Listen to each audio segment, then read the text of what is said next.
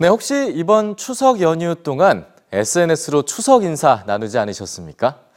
SNS 중에 사진과 동영상을 공유하는 인스타그램은 매달 10억 명의 사용자가 이용합니다. 특히 10대 이용자가 많아서 이렇게 수업에도 활용하는 사례가 늘고 있는데요. 어떤 아이디어들이 있는지 뉴스지에서 바로 만나보시죠. 가로 7cm, 세로 14cm, 손바닥만한 크기의 스마트폰. 최근 교실에서 학생들이 이 스마트폰에 시간을 뺏겨 수업에 집중할 수 없는 일들이 발생하자 학교에서 스마트폰을 사용하지 못하게 하는 사례가 늘고 있습니다. 그런데 거꾸로 생각해 보면 어떨까요? 학생들이 스마트폰을 많이 사용한다면 스마트폰을 수업에 활용해 보는 겁니다. 음성학자이자 영국 케임브리지 대학 에솔의 감독관인 아구스티나 사비니의 아이디어인데요. 아구스티나는 SNS, 특히 인스타그램을 수업에 활용하는 방법을 제안합니다.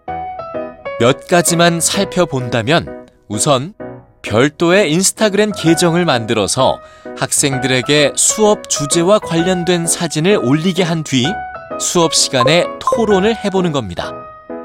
그리고 수업 시간에 배운 어휘나 표현을 이용해 에세이를 써보게 할 수도 있는데요. 외국어 수업에 효과가 있을 것 같죠?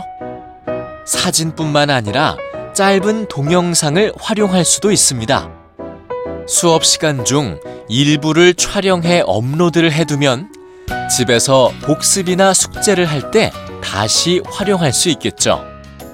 교사가 과제나 조별 미션을 제시할 때도 과제 내용을 인스타그램에 업로드하면 부담감이 줄어든 효과가 있습니다. 매주 한 명씩 주인공을 선정해서 수업과 관련한 내용에 대해 자기 생각을 촬영해 업로드한 뒤 나머지 학생들이 질문을 올리고 토론을 할 수도 있겠네요. SNS에서 해시태그를 빼놓을 수 없죠. 역사 수업에서 독립운동에 대해 공부를 했다면 교사가 사진과 함께 관련 키워드들을 해시태그에 추가할 수 있습니다. 호기심 있는 학생들은 이 해시태그를 통해 수업 시간에 배운 내용 이외에 또 다른 정보를 얻을 수 있고 교과서에 나오지 않는 지식을 넓힐 수도 있습니다. SNS를 활용한 수업 아이디어 어떤가요? 흔히 교실은 즐거운 순간들로 이루어져야 한다고 하죠.